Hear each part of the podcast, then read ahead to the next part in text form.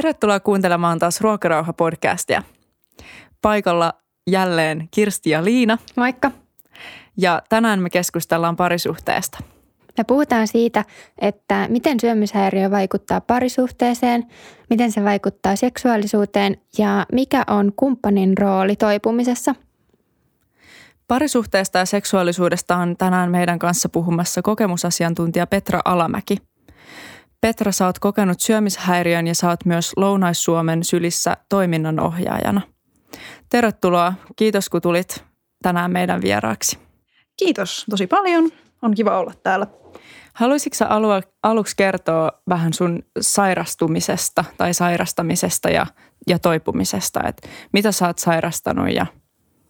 Joo, mä kun mietin näitä, niin mun oireilu on alkanut ehkä kuusitoista-seitsemäntoista-vuotiaana ja sitten semmoinen kunnollinen jyrkkä lasku oli sit siinä kahdeksantoista vuotta, kun täytti ja kirjoitti ylioppilaaksi ja en päässyt opiskelemaan heti. Niin sitten tuli semmoiset hyvin mm, ei-normaalit niin kuin arkiolot ja sitten mulla kävi tämmöinen, voiko sanoa hyvin kliseinen perus, että paino tippui muutamia kiloja ja se tuntui hyvältä. Ja sitten siitä lähtikin semmoinen syöksykierre, jota oli tosi vaikea pysäyttää.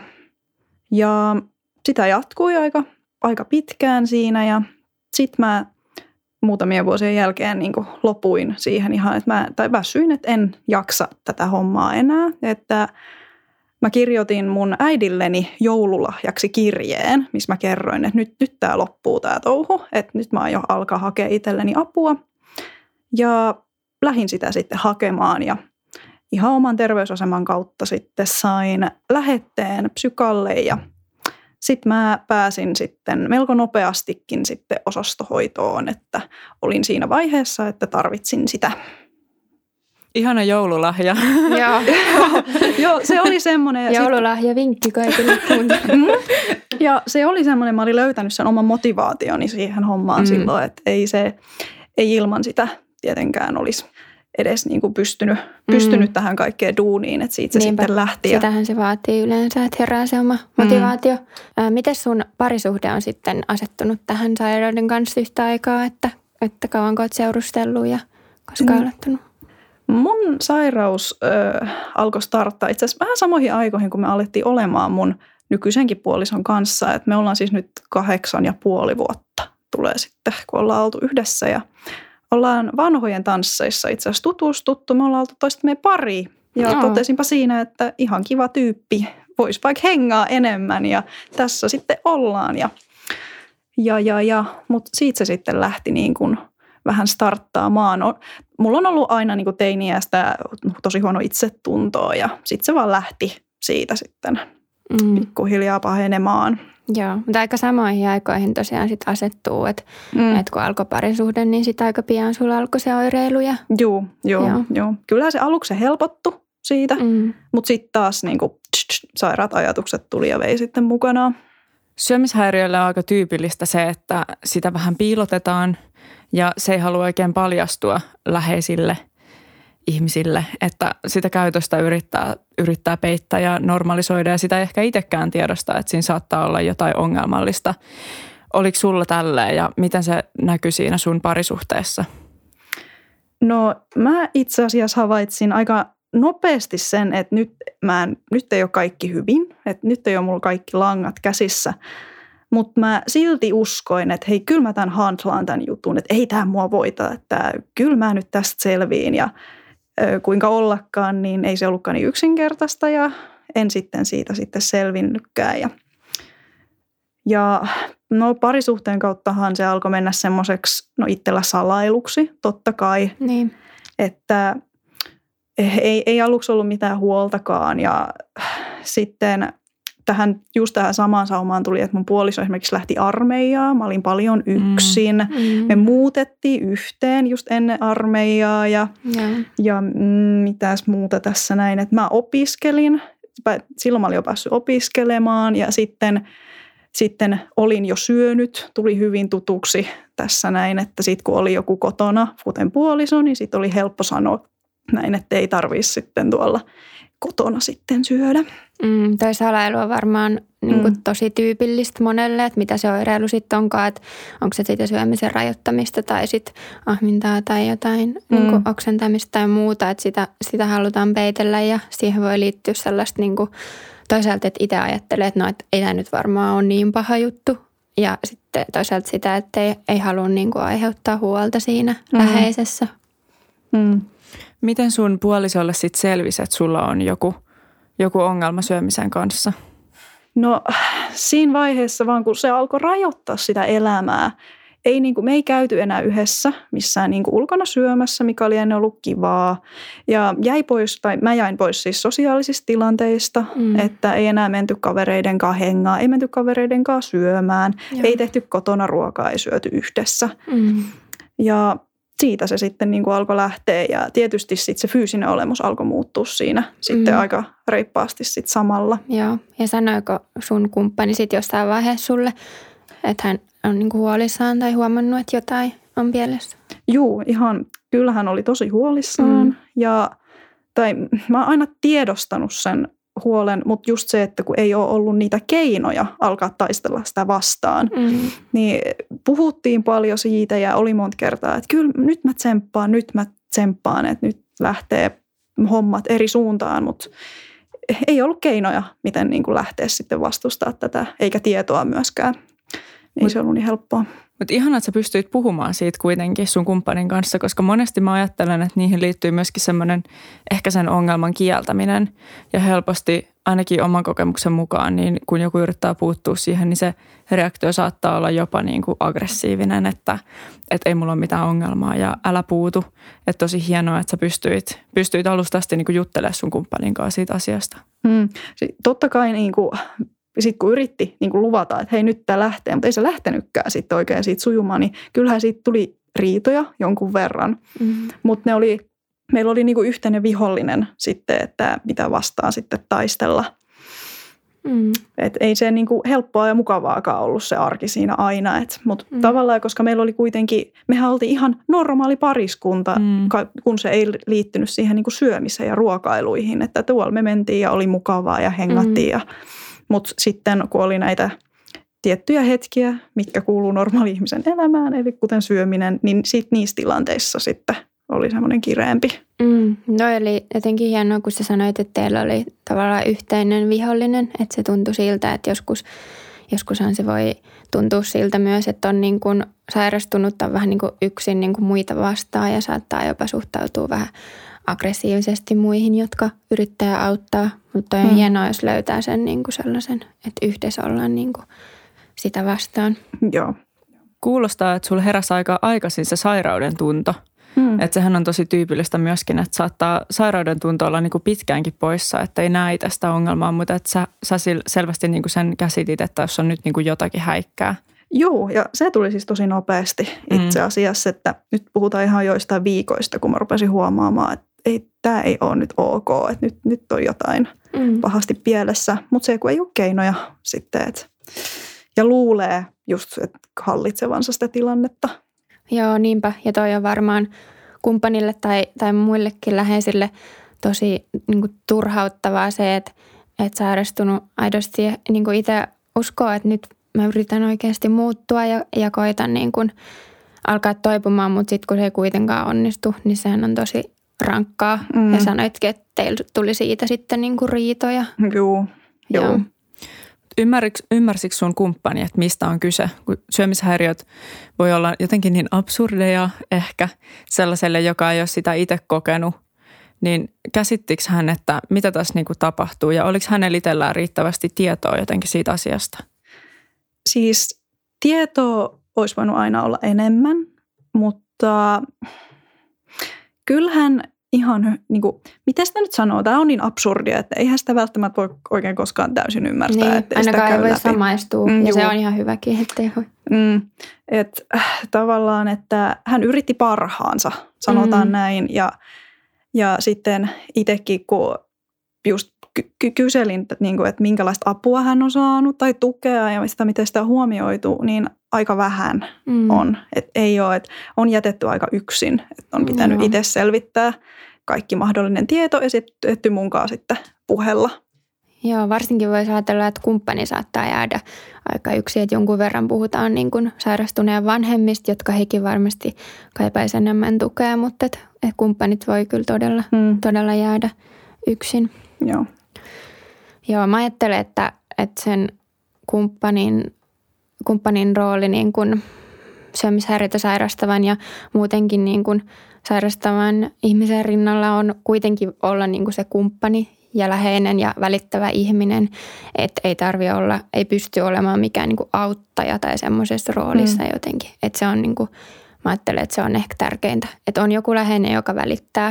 Mm-hmm. Että ei välttämättä, niin kuin, että se on tosi hankalaa sit asemoitua semmoiseen rooliin, että et, et oikeasti yrittäisi jotenkin niin kuin muulla tavalla kuin, kuin sillä vaan sillä kumppanillisella välittämisellä auttaa. Minkälainen rooli sun kumppanilla, kumppanilla on ollut niin kuin sun toipumisprosessissa? Siis tosi suuri. Mm. Tosi suuri merkitys on ollut siinä, koska öö, sitä vaan niin kuin tajuaa sen, että on joku siinä, joka oikeasti, että hei, että toi tyyppi ei ole lähtenyt pois. Se on mm. katsonut tätä mun sekoiluani tässä nyt aika monta vuotta. Että, yeah. Ja yhä tossa se vaan on, että aika loppu se on välillä ja mäkin olen aika loppu ollut välillä. Ja, mutta siinä se pörrää ja mä tunnen, että joku odottaa mua ja joku kaipaa mm. mua. Ja varsinkin sitten, kun vaikka oli osastolla, niin mua harmitti hirveästi, että hän on sitten siellä yksin kotona. Että mm. ei, ei siinä ole, siinä oli vaikeaa niin kuin tavallaan, kun halusi myös olla niin kuin hänen tukenaan, mutta sitten tarvitsi itse niin paljon tukea. Ja, mm. mutta kyllä se on niin kuin pitänyt tässä näin motivaatiota yllä. On, yeah. on, on joku niin kuin perhe ja ystävät ja puoliso syy siihen, että miksi mm-hmm. jaksaa ja pysyy mm-hmm. se motivaatio yllä. Hienoa kuulla. Ja mun mielestä puoliso tai kumppani voi olla just tosi tärkeä tuki, että niin kuin Liina sanoi, niin ei voi olla parantaja tai mm. ei voi niin kuin pelastaa ketään siitä tilanteesta, mutta tota, se tuki voi olla niin kuin ihan korvaamatonta. Mm. Ja mä oon itse asiassa itse kokenut, kun on aikuisiällä just sairastanut, myös teiniällä, mutta myös aikuisiällä, niin on ollut sillai vaihtelevasti parisuhteessa siinä aikana, niin tota, mä oon kokenut, että tärkein tuki ehkä, mitä mä oon saanut siltä kumppanilta, on ollut se, että hänellä on itsellään ollut terve suhde ruokaa ja syömiseen. Joo. Et se auttaa siis tosi paljon, että sä oot jonkun tyypin kanssa, joka itse suhtautuu siihen tosi mutkattomasti ja ei tee siitä mitään numeroa.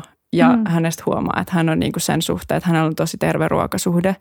Oletko sä kokenut, että tämmöinen olisi, olisi sun kohdalla ollut avuliasta? Joo, tai se oli semmoinen malli siitä niinku normijutusta, että miten tämä homma, että niinku, mitä terveet ihmiset tekee ja hoitaa tämän mm. hyvin perusjutun, mikä jokaisen pitäisi osata. Niin joo, se auttoi siihen niinku seuraamiseen, että hei, et mäkin voisin olla yhtä rentoa.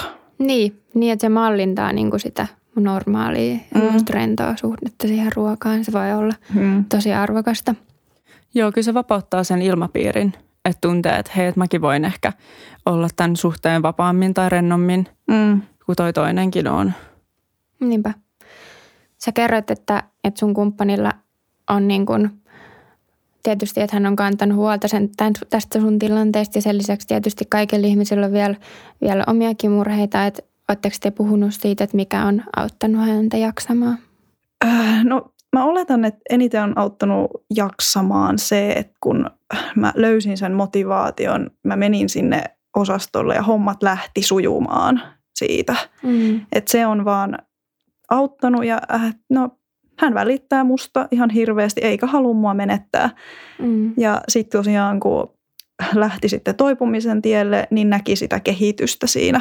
Niin se, ja tosiaan se, että me puhutaan tosi paljon, niin ihan se puhumisen kulttuuri, mikä tuntuu olevan tässä suomalaisessa yhteiskunnassamme suurellisen tabu, niin se on aika tehokas keino Kaik- kaikkien asioiden mm. hoitamiseen. Kuulostaa, että teillä on niin kuin ollut alusta asti tosi hyvä puhe, puheyhteys, että mm.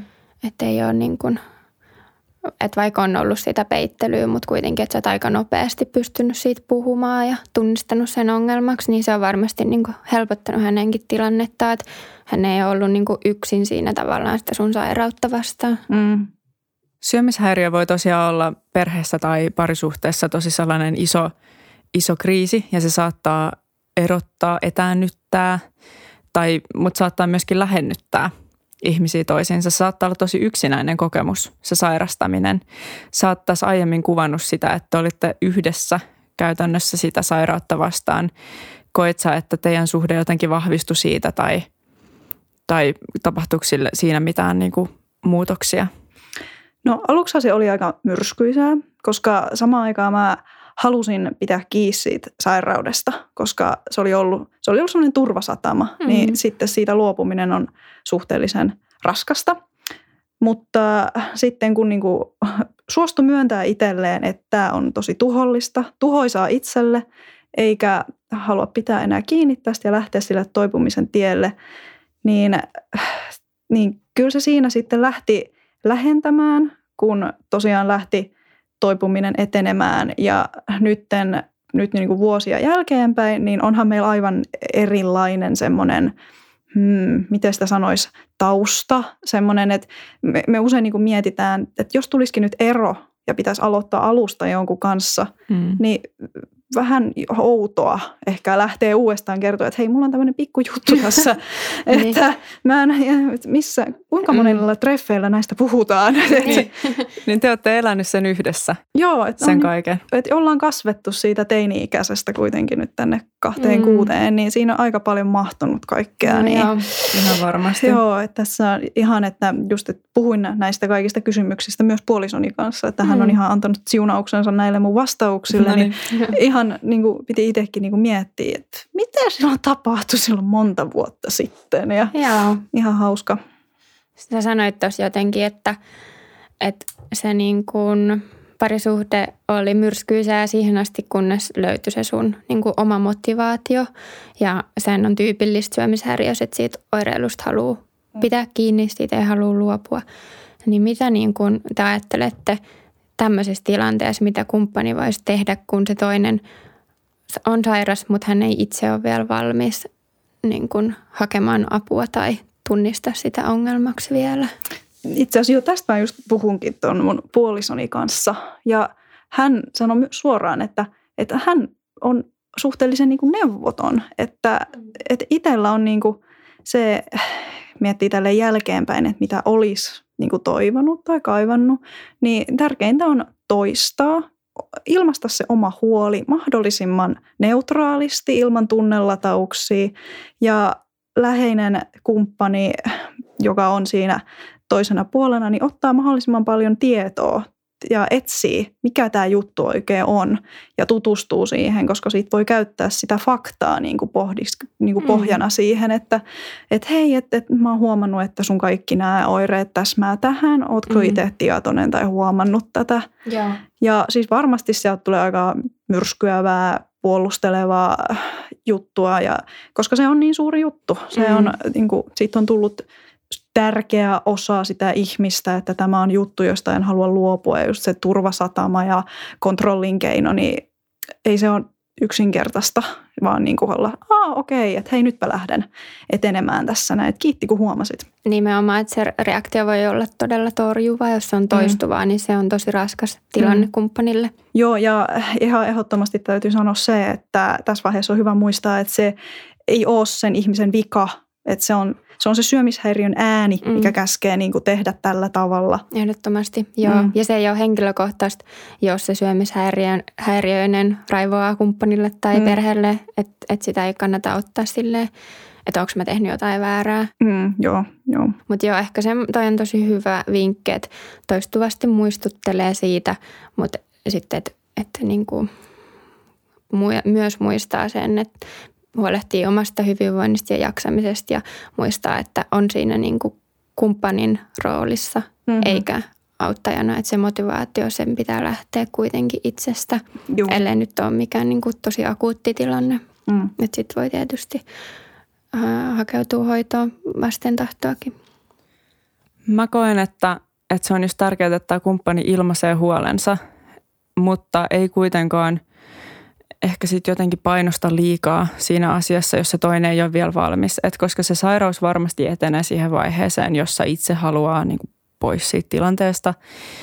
niin jotenkin muistaisi just huolehtia omasta jaksamisesta, mutta sitten kun se toinen on valmis ottaa apua vastaan, niin sitten hankkii tai auttaa hakeutumaan sinne hoidon piiriin ja tuen piiriin, mm. mutta että ei painosta liikaa, ettei, koska sehän voi, tai voisi kuvitella, että se voisi vahvistaa myöskin sitä salailua sitten, että pystyisi, se säilyttää semmoisen avoimuuden ilmapiirin, että molemmat pystyisi puhumaan omista fiiliksistä ja jotenkin syyllistämättä.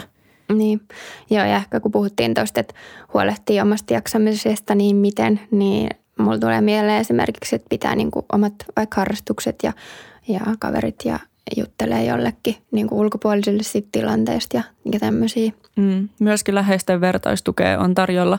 Esimerkiksi Syömishäiriöliiton mm. osayhdistykset järjestää, että et sinne on, voi mennä tosi matalalla kynnyksellä, että joo, ja meillä Lounais-Suomen sylillähän on myös läheisten vertaistukiryhmä ja mm. aina voi soittaa ja rimpautella ja kysellä, mikä ihme juttu tämä oikein on ja Joo. tulla purkamaan vähän mieltään. Niin. Syömishäiriöliiton sivuit löytää eri, eri kaupunkien näitä läheisten ryhmiä ja, ja tota, ne on tosiaan kaikille läheisille tarkoitettuja. Mm.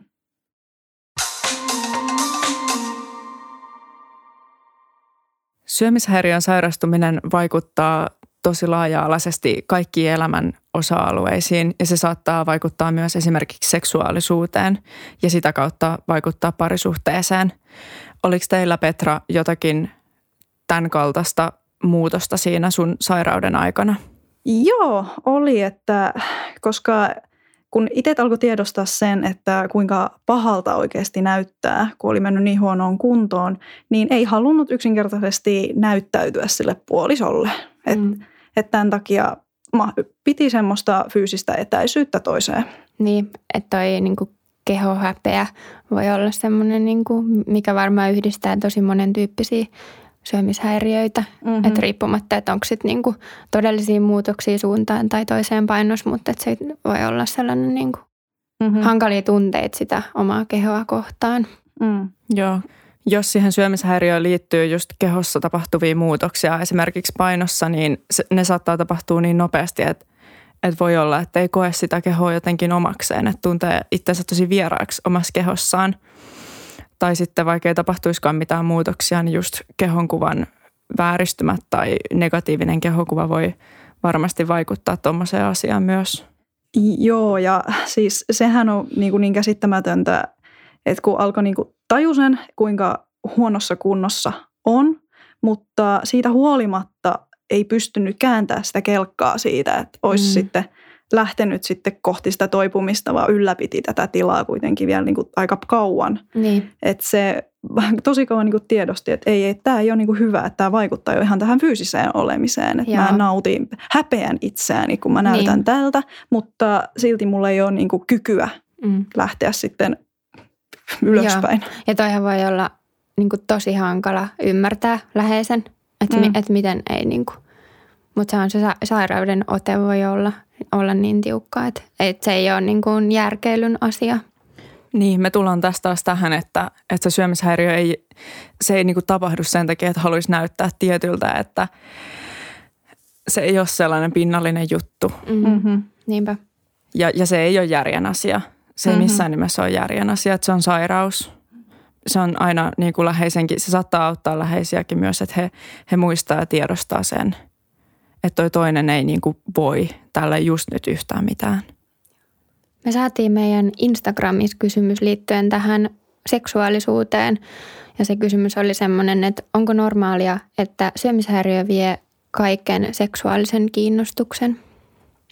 Me lueskeltiin tästä vähän, mehän ei olla aiheen asiantuntijoita, mutta mut tota, luettiin jotain, jotain tutkimuksia tästä, tästä aiheesta ja, ja kyllä se niin kuin vaikuttaisi olevan yleistä, että mä luin tämmöisen tutkimuksen, missä oli noin kaksisataaneljäkymmentä henkilöä, jossa oli anoreksia ja bulimia sairastavia ja sitten myös epätyypillistä syömishäiriöä, niin jopa seitsemänkymmentä prosenttia näistä koki, että seksuaalinen halukkuus oli vähentynyt ja kuusikymmentä prosenttia koki seksiin liittyvää ahdistusta.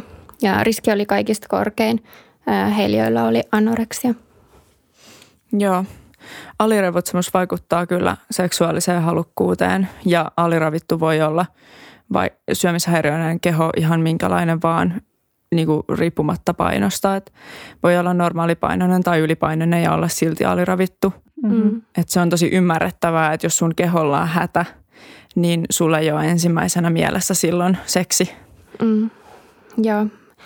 Ja anoreksiaanhan ihan diagnostisiin kriteereihin liittyy niin kuin miesten kohdalla seksuaalinen haluttomuus ja, ja potenssiongelmat. Että naisilta vastaava on, on kuukautisten pois jääminen. Että toki näitä niin kuin kriteereit voi kritisoida niin kuin muista asioista, mutta et, et sit kuitenkin, että ne on nostettu niin kuin jopa siihen anoreksian niin kuin oirekuvaan, ne seksuaaliset ongelmat. Seksuaalisia toimintahäiriöitä on, on enemmän syömishäiriöisillä kuin ihan terveillä ihmisillä. Et vastaus tähän Insta-kysymykseen on, että, että kyllä on ihan normaalia, ettei, ettei halua silloin, mm-hmm. kun on sairas. Niin siis omassa parisuhteessahan huomasi sen myös, että ei ollut yksinkertaisesti lipidoa. Ja siis seksin harrastaminen sattui, että se keho oli siinä kunnossa, että ei ollut hyvä olla.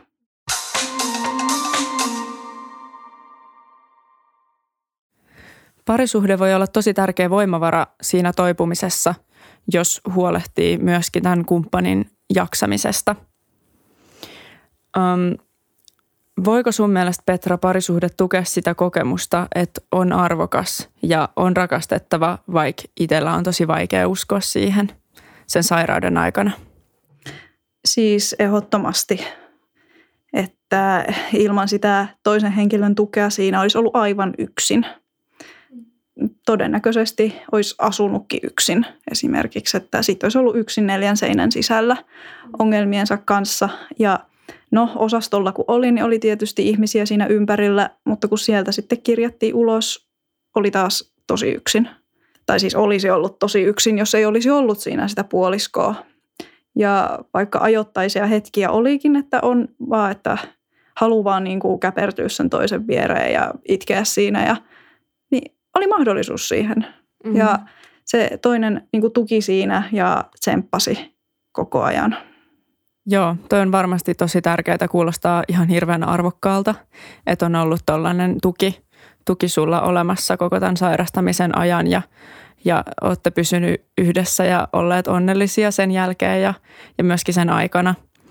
Miten te olette huolehtinut sun kumppanin jaksamisesta sitten tämän, tämän kriisin keskellä? No itse niin kuin...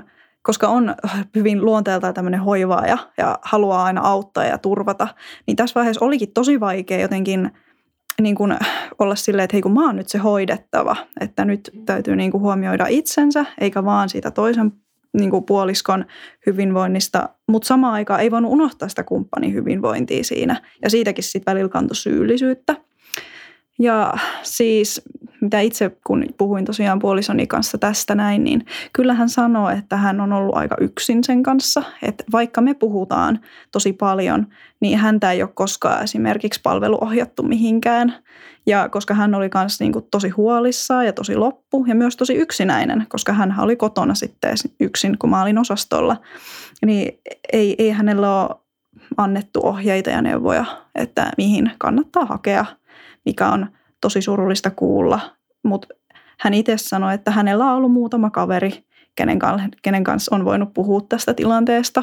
Ja se on täysin okei okay ollut mulle myös tietysti, että hänenkin mm-hmm. täytyy saada purkaa niitä asioita. Yeah. Ja että hän huolehti niinku siitä, että hänellä on kavereita, hän kanssa opiskeli, hän näki ihmisiä, hän ei ollut täysin yksin kaikesta huolimatta. Että sai myös viettää semmoista suht normaalia elämää ja ihan kaikille ei sitten kuitenkaan kerrottu, että missä se Petra oikein mahtaa olla, kun se ei enää näy missään ja niin. Eikä se ole kotona ikinä. Ja... Mm, niin, niin, että pystyy tavallaan ylläpitää siinä sen huolen ja sairauden rinnalla myös semmoista niin kuin normaalia elämää. Mm. Se varmasti auttaa paljon. Se auttaa varmasti myös sairastavaa, että, että just, että ei tarvitse kokea syyllisyyttä siitä, että toinen toinen pelkästään huolehtisi, mutta toinen myöskin elää samalla omaa elämää ja, ja voi myöskin ehkä edistää niin kuin omaa tarttumista taas siihen normaaliin elämään, että kumppani on ylläpitänyt, hmm. ylläpitänyt semmoista tervet suhdetta ulkomaailmaan.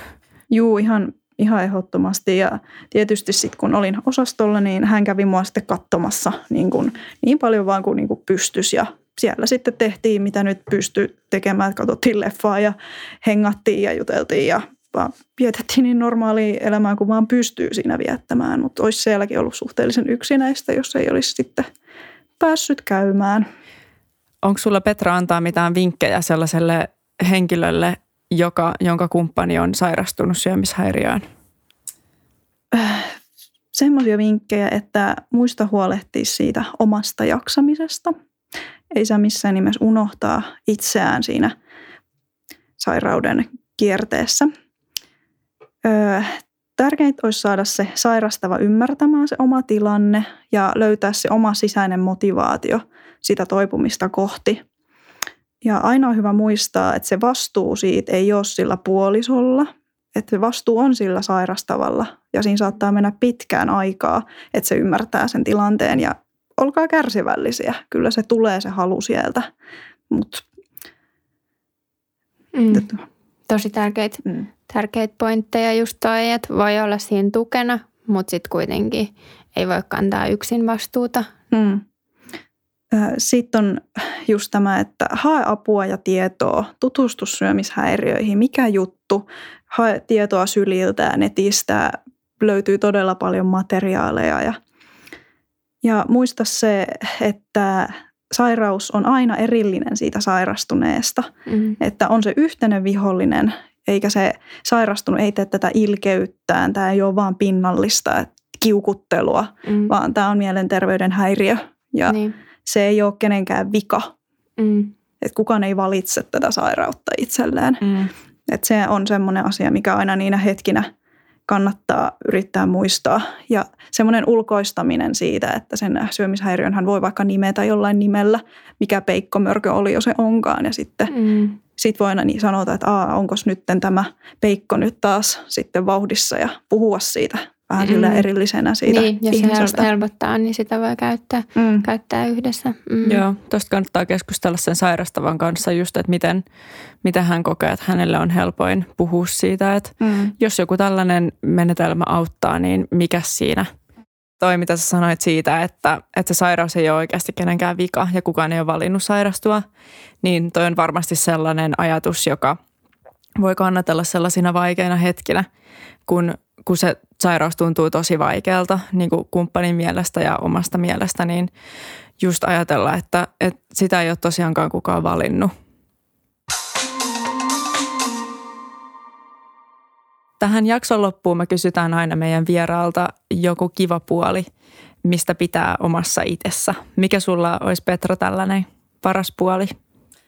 Mun paras puoleni on se, että mä oon tosi rohkeasti oma itteni. Että mulla on, mulla on oma tyyli ja omia, oma huumorintaju ja mä oon iloinen ja kiva ja mukautuvainen ja mä oon oma itseni mahdollisimman tehokkaasti. Se on tosi hyvä ominaisuus, että uskaltaa olla oma itsensä ja sekin, että sä uskalsit tulla esimerkiksi tähän podcastiin puhumaan tästä aiheesta, niin mun mielestä hyvin ilmentää tätä sun parasta puolta mm. ja oli tosi tärkeä juttu meille ja varmasti monille kuulijallekin. Joo, kiitos, että olit täällä. Joo, kiitos Petra tosi paljon. Kiitos. Oli ihan mahtava päästä tänne höpöttämään teidän kanssa. Loppuun me muistutetaan vielä, että jos sulla on ongelmia syömisen kanssa, niin apua voi hakea esimerkiksi terveyskeskukselta tai opiskelu- tai työterveydestä, kouluterkkarilta tai voi käydä tutustumassa Syömishäiriöliiton sivuihin. Syömishäiriöliiton sivuilta löytää myös läheiset apua. Siellä on muun muassa läheisille vertaistukiryhmiä tarjolla ympäri Suomea. Käykää myös ottamassa haltuun meidän somet. Me ollaan sekä Instagramissa että Facebookissa nimellä Ruokarauha-podi. Joo, sitten me palataan ensi viikolla. Moikka! Ensi viikkoon, moikka! Moi moi!